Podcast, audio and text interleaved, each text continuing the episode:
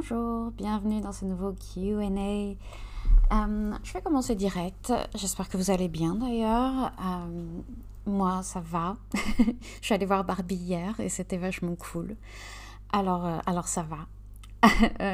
bon, notre première question ici, c'est qu'est-ce qui a fait que non, c'était pas ça du tout, pardon, c'est la deuxième. La première, c'était comment gérer la voix critique et adopter une dynamique plus positive et sereine dans la vie quotidienne. Et quelle question, n'est-ce pas?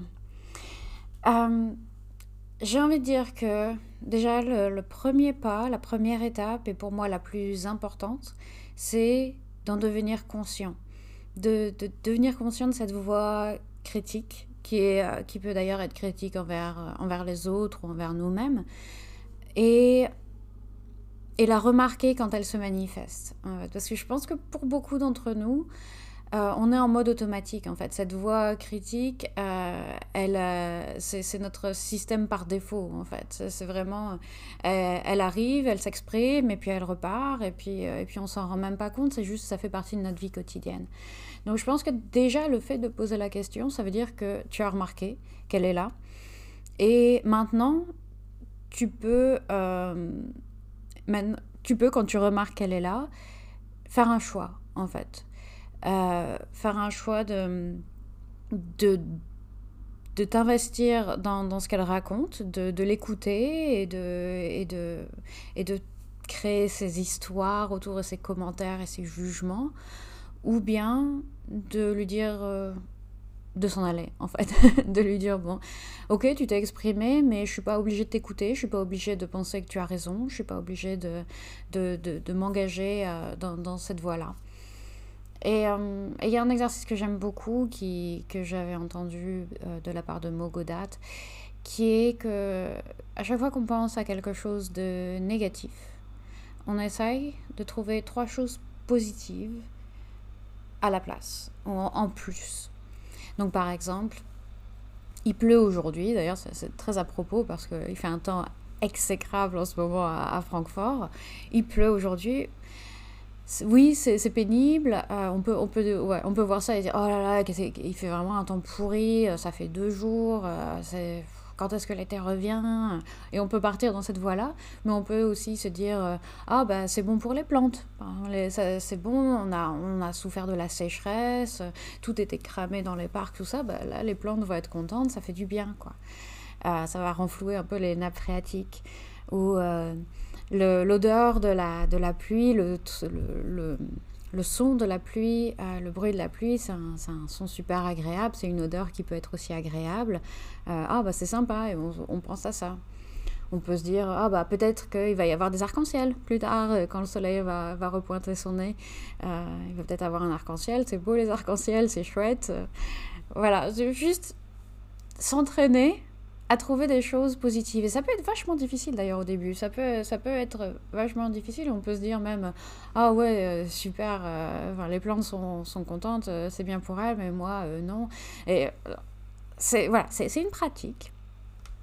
C'est une pratique. Mais le fait de justement le faire à chaque fois, ou en tout cas à chaque fois qu'on y pense, et le faire le plus souvent possible, ça recable notre cerveau, ça l'entraîne à voir le positif alors que notre cerveau, par défaut, par, de par sa nature, c'est, euh, il est câblé pour voir le négatif, pour voir les menaces, pour, euh, pour notre survie en fait. C'est, quelque chose qui est très, euh, très primal, très primal, primitif. Hein, qui, qui, est là pour notre survie à la base, mais qui du coup dans notre, dans notre contexte actuel n'est pas forcément, pas forcément aidant, pas forcément à notre avantage en fait. Donc euh, on essaye en fait de, construire ces, rigoles comme une rivière qui passe toujours au même endroit et qui creuse un peu plus à chaque fois le, son chemin, sa, sa, trajectoire. On essaye ici de faire la même chose avec les pensées un peu plus positives. Et ce qui fait que plus on voit le positif, plus on cherche le positif, plus on le voit, plus on le remarque et plus ça devient automatique. Et, euh, et euh, c'est voilà, une pratique que je recommande euh, beaucoup et que, qui m'a fait personnellement beaucoup de bien parce que ben, on a tous été capables de, coupables pardon, de, de ça, de, de, se plaindre plus que de raison.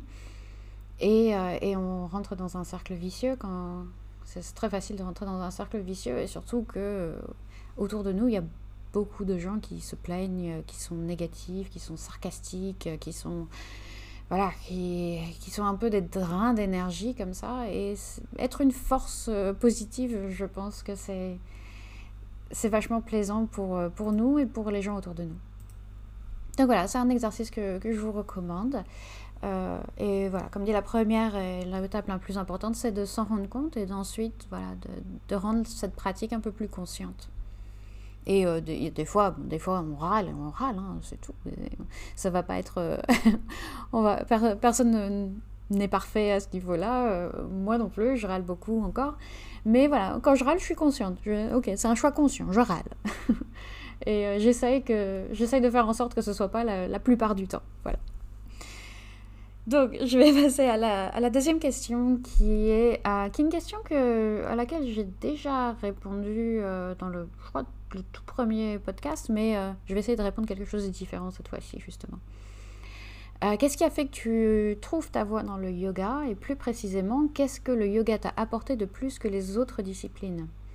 Et euh, c'est cette précision qui rend la, chose, la question un petit peu différente justement. Donc pour la première partie, je vais répondre très rapidement, comme j'avais déjà dit dans le je crois que c'était le premier Q&A, que euh, en gros c'est une activité douce qu'on peut faire sans être sportif à la base, qu'on qu peut être quand on n'a pas un niveau de, qu'on peut faire quand on n'a même pas un niveau de, fitness ou de souplesse ou de quoi que ce soit très élevé, ce qui était mon cas quand j'ai commencé, et euh, qu'on peut adapter facilement justement en termes d'intensité.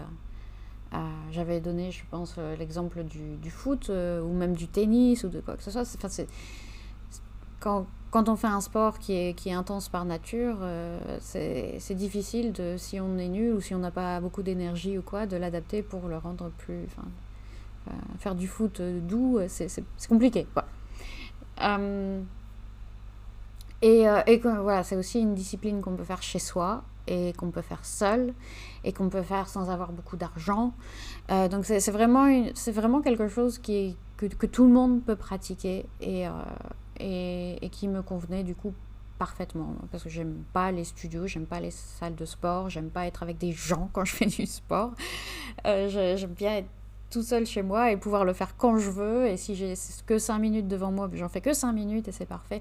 Donc pour moi, c'est vraiment c'est parfait. Euh, du coup, c'est beaucoup plus difficile de trouver des excuses de ne pas le faire. Et ça, c'est bien. c'est le drame de beaucoup de mes clients. euh, donc, pour la deuxième partie de la question, plus précisément, qu'est-ce que le yoga t'a apporté de plus que les autres disciplines? Donc, en plus de tout ce que je viens de raconter, euh, j'ai commencé le yoga comme beaucoup de gens parce que je voulais gagner en souplesse, parce que je sentais que m'étirer, que ça me faisait du bien et que c'était bon pour moi et que voilà que gagner euh, s'étirer, voilà, c'est quelque chose qu'on devrait tous faire certainement un petit peu plus, pour la plupart des gens en tout cas. Et, euh, et c'est pas pour ça que j'ai continué. Et je pense que c'est quelque chose de très commun, j'en ai parlé sur Instagram d'ailleurs hier, de très commun. Il y a beaucoup de gens qui commencent le yoga pour une raison et qui ne le continuent pas pour cette même raison. Parce que personnellement, donc j'ai commencé, voilà, je trouvais ça sympa de s'étirer. Et puis je me suis rendu compte que euh, je dormais mieux, que j'étais moins stressée, que j'étais beaucoup plus patiente, plus tolérante dans ma vie de tous les jours, que je, bougeais mieux dans ma vie de tous les jours aussi, que je, sentais que j'avais gagné en force, en confiance dans mon corps. J'avais plus mal au dos, j'avais plus mal aux genoux, ce que j'avais avant. Euh, euh, et l'impact de cette discipline sur tout le reste de ma vie, un impact positif sur tout le reste de ma vie, ça a fait que, bah, que je me verrais plus être sans en fait maintenant. Et je pense que le yoga est du coup une discipline vachement plus holistique que d'autres activités sportives. Euh, J'aime pas trop le terme holistique parce que c'est encore un terme qui a été euh, un peu galvaudé, mais c'est vraiment dans le sens de ça, ça touche à toutes les tous les domaines de, de la vie, du corps et de la santé, euh, d'une manière que, le fait, que ne font pas d'autres sports qui sont juste des sports en fait. Alors que le yoga, c'est vraiment c'est une discipline. Il y a le côté aussi, bien sûr, euh, toute la philosophie autour du yoga qui, qui, joue énormément. Mais je pense que même si on, même si on fait juste du yoga sans nécessairement se pencher sur le côté philosophique, euh, le fait qu'avec le yoga, on travaille beaucoup sur la respiration et sur la régulation du système nerveux, ça rend, ça, rend cette discipline beaucoup plus holistique. Ça, ça, ça, touche, euh, ça touche au mental euh, plus que d'autres sports peut-être. Donc voilà, c'était, ce, sera, ce sera ma réponse à cette version de, de, la question. J'espère que, j'espère que j'ai été claire. La question suivante. Des conseils pour rester concentré pendant 5 minutes de méditation et peut-on méditer allongé? Alors, des conseils pour rester concentré pendant 5 minutes de méditation? Premier conseil, médite plus souvent. Euh, non, mais, mais même en fait, même si tu médites plus souvent, en fait, il y, a des jours où il y a des jours où c'est hyper euh, hyper difficile de rester concentré pendant ne serait-ce que 3 secondes. Et, euh, et d'autres où on se sent touché par la grâce et, et on arrive à méditer pendant allez, 10 secondes sans, sans avoir l'esprit qui, se, qui est distrait. Et c'est rigolo d'ailleurs parce que, euh, enfin, personnellement, quand ça m'arrive, je, je, médite, tout ça, j'essaye de me concentrer sur la respiration, sur une seule chose, une seule chose, une seule chose. Et, euh, et j'y arrive pendant, on va dire, trois respirations à la suite et je me dis, oh, ça y est, j'ai réussi. Et en fait, le fait de se dire, ça y est, j'ai réussi, bah, ça fait qu'on est distrait et ça, ça, ça, gâche tout le truc. Mais, euh, mais bon, donc oui, trouver un point d'ancrage de l'attention, c'est évidemment la première, le premier premier conseil que je pourrais donner, c'est de ne de pas chercher à ne penser à rien, évidemment, mais juste à ancrer l'attention sur une chose en particulier. Donc la, respiration, c'est le plus facile parce que c'est là tout le temps, normalement. c'est là tout le temps et c'est régulier. Et puis le, rythme, justement, de la respiration, ça peut aider à, à, justement avoir cette... Euh, cette transe, cet état de transe un peu, en tout cas de, concentration, de suivre le rythme. Et comme ça change aussi, ça donne juste assez de distraction à notre esprit pour, euh, pour rester concentré dessus, si, vous voyez ce que je veux dire. Et puis, et puis simplement y revenir autant de fois que nécessaire, en fait. Revenir. C'est une euh, pratique. Hein, personne n'arrive à rester concentré pendant, pendant cinq minutes d'affilée. Peut-être que des, méditateurs très expérimentés y arrivent, mais, euh, mais tout l'intérêt de l'exercice, c'est pas nécessairement de rester concentré pendant cinq minutes, mais c'est de revenir à cette, euh, à cette concentration, de se rendre compte qu'on a été distrait et d'y revenir à ce point d'ancrage. Et, euh, et donc, donc à chaque fois, on, peut voir ça comme comme un succès en fait. À chaque fois qu'on est distrait, qu'on s'en rend compte et qu'on revient, c'est un succès en fait, puisque ça veut dire qu'on est en train d'entraîner euh, avec succès notre, notre esprit. Alors que si on est distrait et qu'on reste euh, distrait pendant, je sais pas, des, minutes et des minutes et des minutes et qu'on s'en rend jamais compte, bah, c'est là que ça, devient qu'on perd l'avantage de la méditation. Et c'est notre état par défaut en fait finalement. C'est notre état quand on n'est pas en train de méditer, d'être sans arrêt distrait et de s'en rendre même pas compte. Et par rapport au fait de méditer allongé, oui, on peut. On peut, rien n'est interdit. on peut, mais c'est pas recommandé. C'est pas recommandé parce que c'est justement plus difficile de rester alerte. Euh, alors que quand on est assis droit avec, le dos bien droit, euh, ça, ça, stimule le système nerveux de façon à ce qu'on s'endort pas. Alors que si on médite en position allongée, c'est beaucoup plus relaxant par, par nature et on a plus de tendance à, laisser l'esprit le, vagabonder, euh, comme dans Shavasana par exemple. Euh, donc si vous méditez, si on médite pour la relaxation, donc, par exemple avec euh, du yoga nidra ou euh, si on essaye vraiment de faire de la relaxation euh, si, si l'objectif c'est la relaxation, oui, on peut, on peut méditer allongé et, c'est même recommandé. Si on médite pour euh, améliorer sa concentration, si on essaye de rester voilà, concentré et, de,